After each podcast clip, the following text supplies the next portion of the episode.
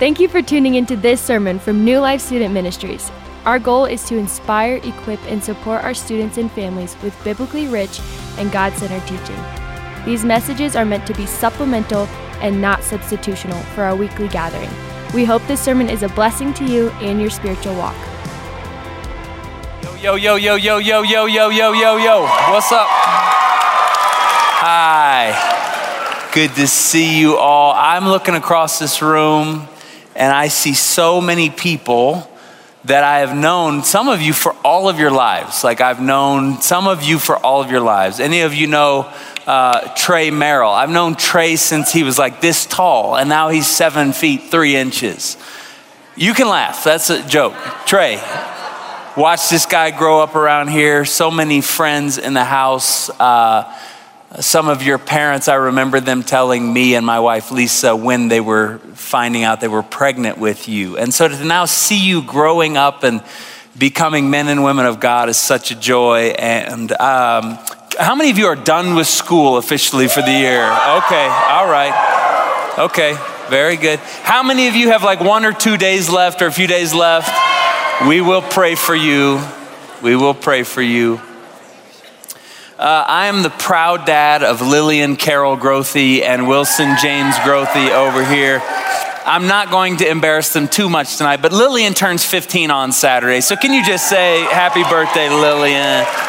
Yes, yes, yes. I'm also the proud dad of Wakely Daniel Grothe, but he's not here tonight. But I thought I should say that in case he watches this and goes, What?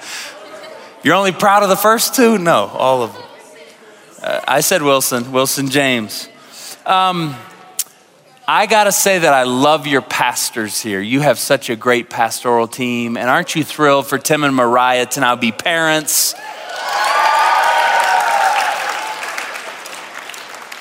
I love the way you worship. I love the way you take care of one another. I love the way your friends here, the environment that you've created. And I love the way God has protected us here at New Life Church and led us through all of these years. This is my I'm just finishing my 17th year at New Life and about to begin my 18th year. And God has given us such a great thing here at New Life Church, and I just want to encourage you to continue to steward the gift that God has given you the great friendships, the presence of the Lord, this beautiful building that we can gather in and celebrate and stay late and have summer nights and all that stuff. It's a gift. So uh, I, I want to encourage you to continue to cherish the gift that God has given you. If you have your Bibles, you can turn to Psalm 145. Uh, Psalm, the book of Psalms is like right in the middle of the book, and there's 150 of them. So if you don't have your Bible, it'll be up on the screen, so no sweat. But what I'll do is I'll read this text and then I'll pray and we'll jump in tonight. Sound okay to you? Does it sound okay to you? Okay, I'm gonna need I'm gonna need just a little bit more from you tonight. I'm normally in bed by now, so I'm really tired. So I'm to need you to interact, okay?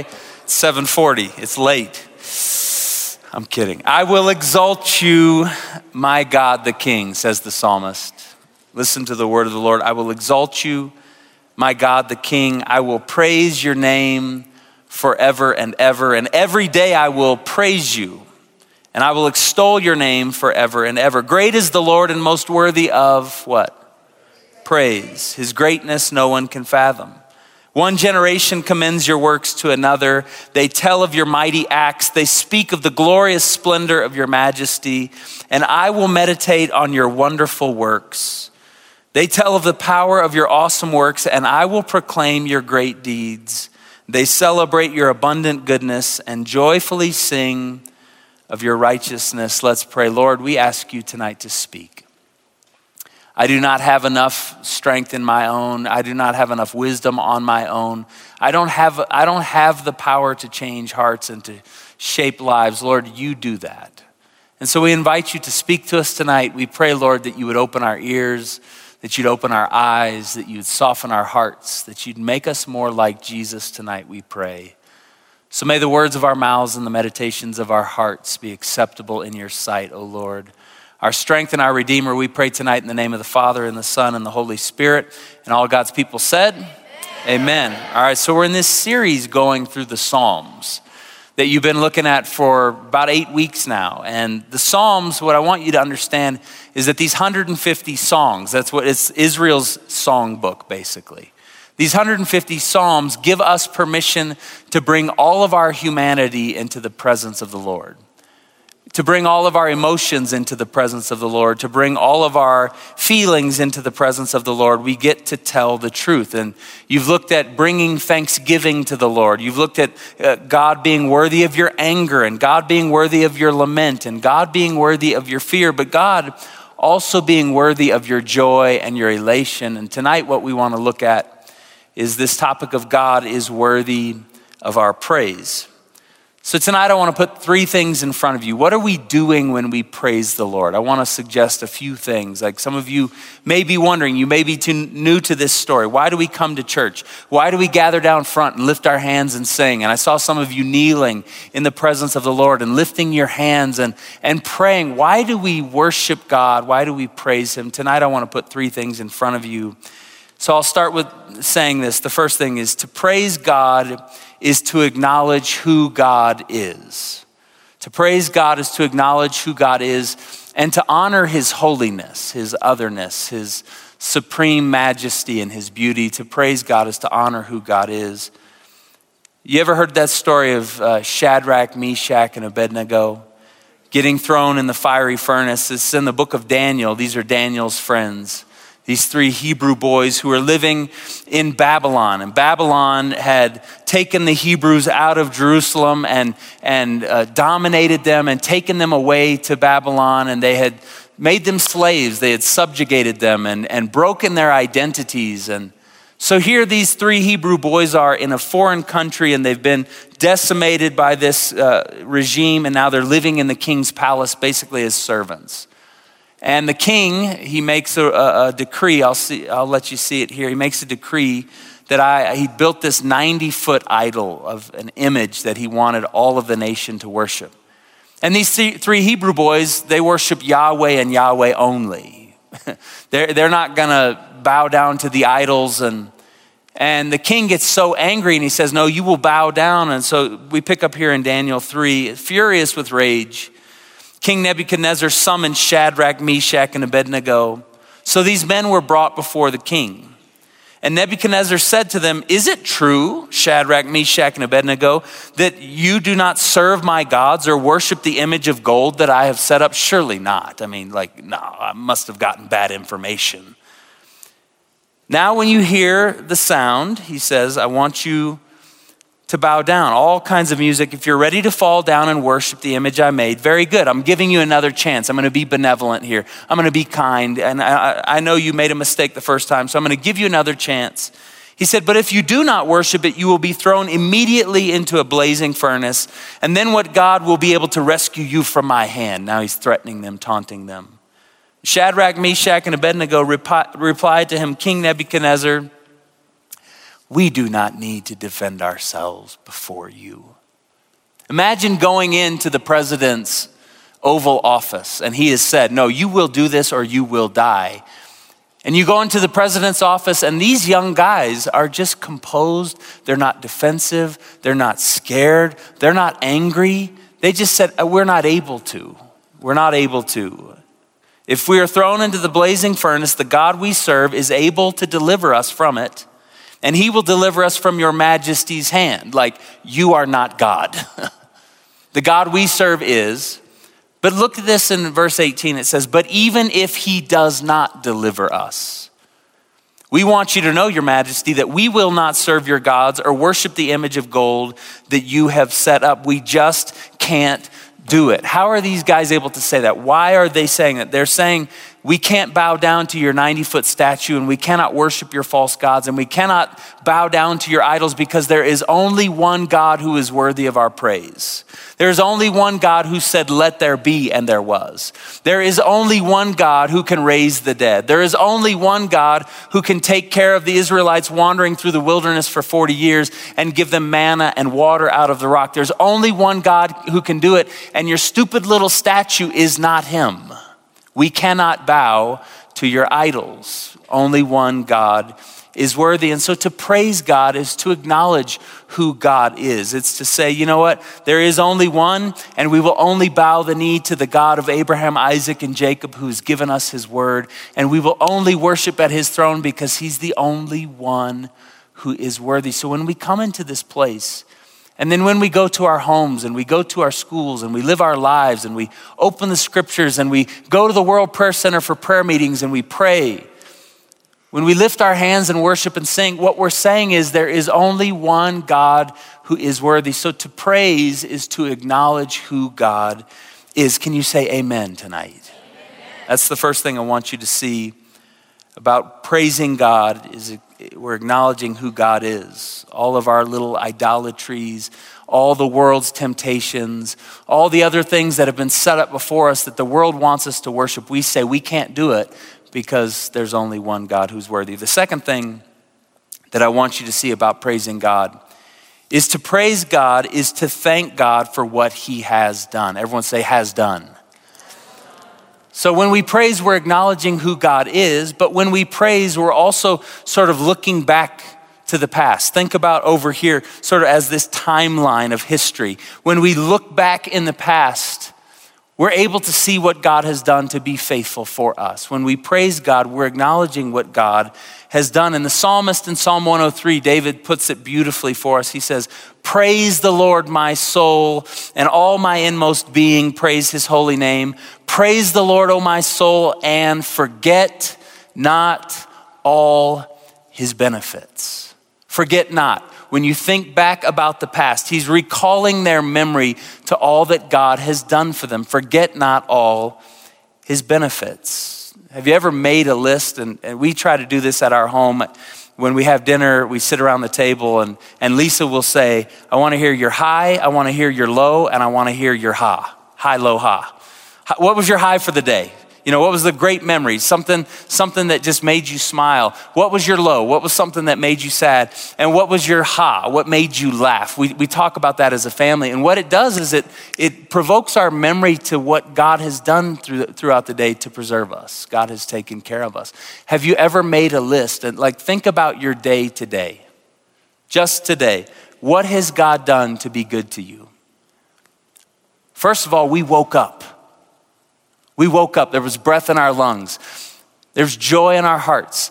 I ate some food this morning. You're obvious, you can tell that I obviously don't miss many meals, right? Like God has provided for us. God, like God is taking, you can laugh, people, okay? A 39 year old bald guy, it's okay. We can laugh about this. I'm not cool like Tim. God is taking care of us. We, we drove our kids to school. We had a car to do that. God has provided for us. We got to come to this place and see so many friends. And we ate pizza before the service. And we're going to hang out tonight. And we've got great school teachers. And we have health care. And, and we, we have people who are fighting for us. Some of you have grandparents that have loved you and taken care of you, and parents that have loved you and taken care of you. And the psalmist, David says, when you think about what God has done, don't you dare forget all of his benefits. Don't you dare forget what God has done to take care of you. Make a list, write it down, thank God, lift your hands, lift your head, lift your eyes, and declare what God has done. Now, some of you, I can hear your, your protestation. I can hear your pushback. Some of you are like, yeah, I'm not an extrovert. I'm kind of a quiet introvert. Uh, you don't know my Enneagram number. And so I'm just gonna, it doesn't really work with me to like, like be expressive in my worship. I'm just kind of an isolated person. And, and, and what I wanna say tonight is that praising God for all of us is always a decision. It's a decision that we make. Some of you think, you know, it's not really my personality. I, am just kind of a quiet, uh, I'm, I'm an introvert. And, and no, praising God for all of us is a decision. But I want you to know what happens when you make that decision. For me, when I get stuck in cycles of despair or sadness. Like life collapses in on all of us. We all have hard days where it seems like the dark clouds of despair come in and, and we don't really feel it. Sometimes in God's presence, we feel it and it's great and it's easy to clap our hands and, and to, to dance and to shout and to kneel and to pray. But other days, it's really difficult. But I've noticed that when I make the decision to praise God, despair begins to break off of me. I'll get up uh, when I feel the funk coming over me. Sometimes the best thing you can do is just begin to forget not all his benefits and practice. Uh, practice remembering what God has done. And I'll say, Lord, thank you so much for saving me. Thank you for blessing me. Thank you for sending Jesus, your one and only Son, who's washed my sins clean. Lord, thank you for Lisa Carol Grothe. What an amazing woman, Lord. Thank you for Lillian and Wilson and Wakely. Thank you for New Life Church, Lord. Thank you for health in our bodies. Thank you for meaningful work. Thank you for my friends and for my neighbors. And thank you for Grandma Wheezy, who's 90 years old. And thank you for my parents. And, and what happens is there's like this snowball effect of thankfulness that sort of starts racing downhill against our despair. So when you find despair closing in around you and the dark clouds blowing in and the enemy's trying to silence your praise, what you do is you fight against it with your words. You, you obey the psalmist, forget not all his benefits. And he goes on to say, Who forgives all your sins and heals all your diseases, who redeems your life from the pit and crowns you with loving kindness and tender mercies, who satisfies your mouth with good things so that your youth is renewed like the eagles. And you begin to remember God's faithfulness and rehearse what God has done for you in the past. Praise is, is, is a way that we thank God for all that he has done in the past and what happens is when we make that decision, something in our souls opens up and despair is driven away. Can you say amen tonight, church? Amen. Thank you, my brother. The third thing that I want you to see about praise praise is acknowledging who God is and it's remembering what God has done for us in the past. But praise, to praise God is to wait with hope for what God will do in the future. So we remember what God has done in the past. We remember who God is and his otherness and his holiness, that there's no one like him. But to praise God is to wait with hope for what God will do in the future. If you turn to the end of the Bible, Revelation chapter 21, it's a glimpse. The, John is he's out on the island of Patmos and he's become a political prisoner under the Roman Empire. And they've arrested him and put him out on this deserted island all by himself. And he's going to be an old man out there and die in isolation. It's a heartbreaking scene, but John gets this revelation out on the island of what God will do in the future. And I want you to see what the end of the story shows us what God is going to do. It says, Then I saw a new heaven and a new earth. For the first heaven and the first earth had passed away, and there was no longer any sea. And I saw the holy city, the new Jerusalem, coming down out of heaven from God, prepared as a bride, beautifully dressed for her husband. So John sees this new Jerusalem coming down out of heaven. He sees heaven coming to meet earth and what does he say happens in that moment? He said, And I heard a loud voice from the throne saying, Look, God's dwelling place is now among the people, and he will dwell with them, and he will wipe away every tear from their eyes. In the future, we're waiting for that day when God will wipe away every tear from our eyes. It says, There will be no more death, there will be no more mourning, there will be no more crying, there will be no more pain, for the old order of things has passed away. And then he who was seated on the throne, Jesus, said, I am making everything new. And then he said, Write this down, for these words are trustworthy and true. So John says, I see this vision, what God is going to do in the end. The new Jerusalem is going to come down out of heaven from God as a bride beautifully adorned for her bridegroom. And he said, In that day, there will be no more death, there will be no more sorrow, there will be no more suffering, there will be no more mourning, there will be no more tears because God is going to make all things new. Friends, when we praise God, we're praising God in advance for what he's going to do one day in the future. It doesn't always feel good. And I don't always have the strength to do it. And I, I don't, I, I don't, most of the time, I don't feel like doing it. Honestly, as a pastor, one of the things I do is I go into funerals and, and I sit with people who are weeping and mourning and after having lost a loved one. I go into hospital rooms. When someone has gotten the very worst diagnosis, I remember, you remember the Black Forest fire? Some of you are old enough to remember that. And the Black Forest fire, and all these homes were destroyed. And I remember going to a congregant's home that was just a, a, heap of ashes, smoldering ashes. The home that he and his wife and family had lived in for 30 years had been burnt to a crisp, and he's standing on the five acre plot out in Black Forest with a bunch of smoldering ashes. Do you think he felt like praising God in that moment? No. But I'll never forget the moment when he fell on his knees in the dirt He's got soot all over his dirty jeans. And he lifts his hands and he says, Lord, I give you thanks for every memory we made at this place. Lord, I praise you that we got to raise our children here and they had a safe roof over their head. Lord, I praise you for every memory we made around the kitchen table. Lord, I praise you for all the bedtime prayers we got to pray over our kids and for all the guests that stayed with us. Lord, I give you praise for your provision. And Lord, you took care of us in the past and here we are in this moment in the present we don't know what's going on and we don't know where we're going to live. But Lord, I praise you because I understand what's coming. There is a day that's coming when there will be no more tears, no more mourning, no more suffering suffering, no more sorrow, because the old order of things will have passed away. Friends, he didn't feel like praising that day, but when he did, he started to get a glimpse of the future that God was going to bring for all of us. Have any of you heard the song, It Is Well With My Soul? Do you know what that song was written out of? There's a man called Horatio Spafford, and he lived in Chicago. I married a Chicago gal. I see Sam over here, Chicago guy. The great Chicago fire in the 1800s, it decimated the city. Chicago was mostly built out of wood structures in that time. And Horatio Spafford, he was an insurance agent, and, and not many people in that time had insurance. And so this great fire sweeps through this gargantuan city of Chicago, and it's burned to a crisp. And Horatio Spafford is a man from England, and he had a wife and four daughters. They'd moved over to Chicago to build their insurance business, and now Chicago's burned to a crisp.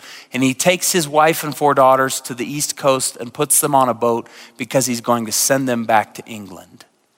So he takes them out to the coast. He says, I love you. His wife Anna and his four daughters hugs them, kisses them. I'll see you in a couple weeks after I settle my accounts. He goes back to Chicago and then he gets a telegram from his wife Anna.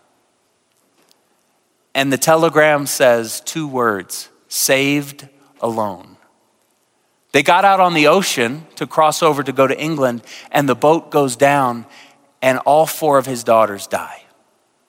In the middle of the Atlantic Ocean, they drown, and his wife Anna is somehow saved into a, a, boat and, and is brought over to England. And she sends a telegram back to her husband saved alone. All of our daughters are dead. And Horatio goes the next week and goes to the coast and gets on a boat and he starts heading over to rejoin his wife to grieve with her. And the captain of the ship comes to her out in, uh, comes to him out in the middle of the ocean and he says, "Mr. Spafford, this is the spot where the boat sank and your four daughters went down." And Horatio Spafford got out a pen and paper and he began to write the lyrics, "When peace like a river attendeth my way, and when sorrows like sea billows roll." Whatever my lot, thou hast taught me to say, it is well, it is well with my soul. You know, he didn't feel like praising God in that moment. All he could do was weep. But somehow, by, by faith, he understood what Jesus Christ secured in his death and resurrection. And he understood what Jesus was going to bring one day that great Revelation 21 vision when there's no more mourning and no more suffering and no more death and no more tears because one day the old order of things is going to pass away. And in the very worst moment of his life, Horatio Spafford writes, It is well, it is well with my soul. And whatever happens to me, you have taught me to say, It is well, it is well with my soul. Friends, when we praise God in the moment, yes, we are remembering what He has done in the past, but we are also aching forward and straining forward with the eyes of faith toward that great, glorious future that Jesus has secured for us and that will be here once and for all one day.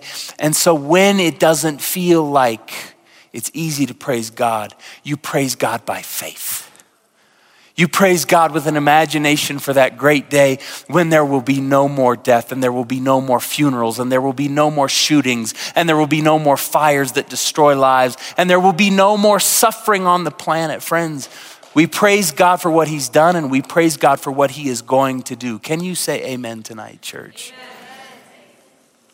When all the evidence around us suggests that life is falling apart, we begin to praise God by faith. And when fear surrounds us and the enemy wants to shut us down, because that's what the enemy wants to do. He wants to heap despair and fear and anxiety and depression on you and to push you down into the dirt. And your way of fighting back is by lifting your hands and saying, Praise God, praise God, praise God, Praise God. The one who raised Jesus from the dead is going to raise all of us from the dead one day. And so we worship him because he's the only God who's worthy. And we will not bow to our stupid little idols that the world sets up around us, but we'll worship the one who was and the one who is and the one who is to come. We will worship the one who said, Let there be light, and there was. And we worship the one who one day will rebuke all of the devil's works. And right now, Jesus Christ, we lift our hands to you. Friends, something in your soul begins to break open when you do that. I'm here to tell you praising God is a decision, and it's a decision that all of us can make. And when we do, despair begins to break off of us. So, tonight, what I want us to begin to do is to practice. I want us to, to, to work our way into this, to try this. The band's gonna come, and we're gonna create a little moment here where we, where we begin to reflect. So, I want you to focus here. I want you to close your eyes. I want you to bow your head. And I want you to begin to practice Psalm 103. Praise the Lord, O my soul and all that is within me, praise his holy name. Praise the Lord, O my soul, and forget not all his benefits. What can you begin to remember right now that God has done for you? Just right there under your breath, can you begin to say, Thank you, God? Thank you, God, for my parents. Thank you, God, for my friends. Thank you, God, for my teachers. Thank you, God, for my coach. Thank you, God, for health in my body. I, I, want you to begin to just practice. And it'll take you a little bit to get going, but once you do, it's going to start snowballing. So begin to thank God and forget not his benefits. I want you to use your own words, make your own list, give God your own praise.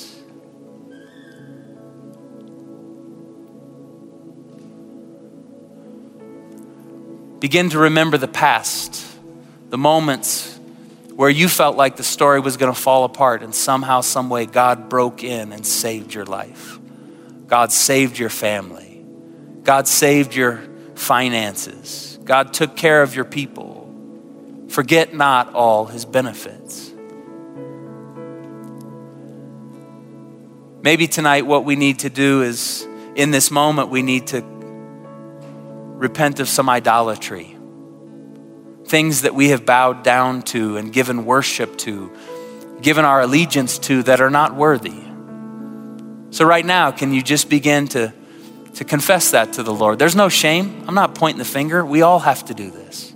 I do this every day. These idols get built up really easily and really quickly, but what we do when we see them is we knock them over and we begin to return our allegiance to God and God alone. So if you need to repent tonight of misplaced worship, let's do that. Lord, I'm sorry for the times that I've bowed the knee to all the things that won't last, all the things that don't matter, all the things that I'll never be able to do the heavy lifting. Lord, I repent and I return to you tonight. So we've thanked God for what He's done in the past. We've repented, but now can we begin to look forward to the future, that glorious future? Friends, a day is coming when there will be no more funerals. There will be no more heartbrokenness. A day is coming when there will be no more alienation or separation. There, a day is coming when there will be no more divorce. A day is coming when there will be no more court dates that we have to show up to. A day is coming when there will be no longer any betrayal or fear. A day is coming when there will no longer be sleepless nights of anxiety. Friends, God is going to make all things new. And Jesus said, Write these things down because it's trustworthy and true. So, right right now, can we be, would you just stand with me, actually? We're going to sing here in just a minute. But I want us to imagine ourselves looking forward to that glorious day. Would you just open your hands right now and, Lord, come quickly. Lord, we invite you. I want you to use your words now, church. So come on, turn this into a prayer meeting here. Lord, for our friends that are hurting, would you make all things new? For families that are on the brink of brokenness, Lord, would you make all things new? For people whose businesses are failing, Lord, would you make all things new? For people who are suffering from fear and anxiety, Lord, would you make all things new? Jesus, we give you praise because you're only you're the only one who can do something about that. And so we anticipate that great day of the Lord. When there will be no more death, no more sorrow, and no more mourning, and no more tears because the old order of things will have passed away. And in advance, Lord, we praise you tonight. I pray for this congregation at every critical moment of their lives that they would remember to praise you. Lord, I pray that you would keep the enemy from stealing their song. I pray, Lord, that you would give them the strength and the courage to, to worship in spite of how they feel in those seasons and to be broken free from despair. I pray the blessing of God, Lord, bless them and keep them. Make your face shine upon them. Be gracious to them. Lord, smile big on my friends tonight and grant them and all of their people peace. In the name of the Father and the Son and the Holy Spirit, and all God's people said, Amen. Let's worship the Lord together. Thanks again for listening to this message from New Life Student Ministries. If you want to keep up with what's happening with us, follow us on Instagram and Facebook at NL Student Ministries.